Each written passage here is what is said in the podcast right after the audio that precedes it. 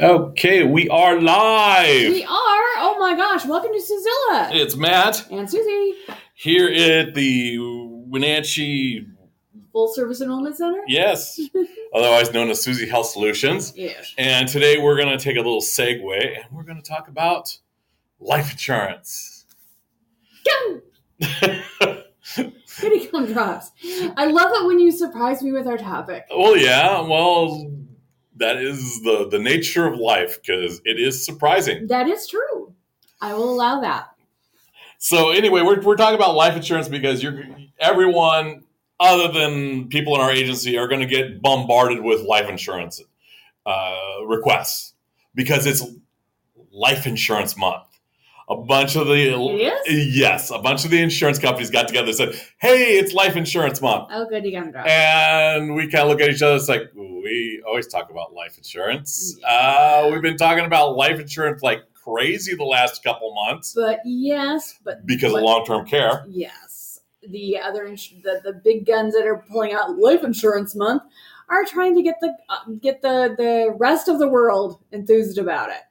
Yeah, because it's one of those tough topics. It's It is. It's- it's about death. well, it's it's it's more than that. It's kind of like uh, l- living your life the way most people live it is kind of like driving around in a Hummer.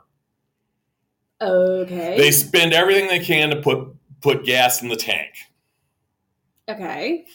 Having a life insurance policy is more like thinking like uh, Prius, Okay. Giving you a little extra, a little extra liquidity. Uh, yeah, a little bit, yeah, that and a lot and a lot of long term thinking. Not everybody thinks long term. Correct. About half the Amer- you know, about fifty four percent of Americans have a life insurance policy. That's not terrible. About half of those have a group policy. That's problematic because a group policy usually is tied to your Job. work, tied to your job, and used to be you could keep a job for your entire life and retire and ha- still keep it. But you know what? A lot of people aren't doing that anymore.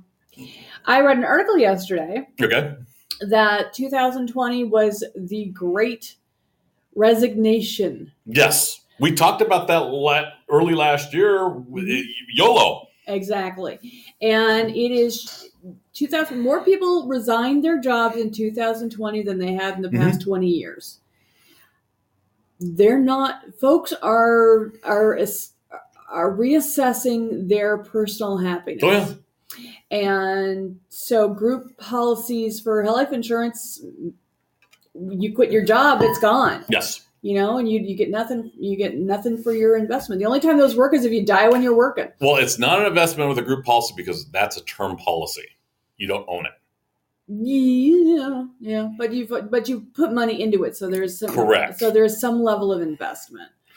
Um, but again, they only work if you die when you're still working there. Yes. So And that's one Mm-hmm. you of those. don't want to die working at your desk, do you? Yeah, the only way you're getting out of there is you die. It's Yeah, like, it's- no, that's the that- only way that marriage is supposed to work that that way. Yeah. not everything else. not everything else. So yeah, it you know having a, a, a personally owned policy has tremendous advantages. It does. It genuinely does. Um, ideally, a whole life policy is, in my opinion, a strong move uh, for the simple fact that it gives you more flexibility with investments and other other long term benefits.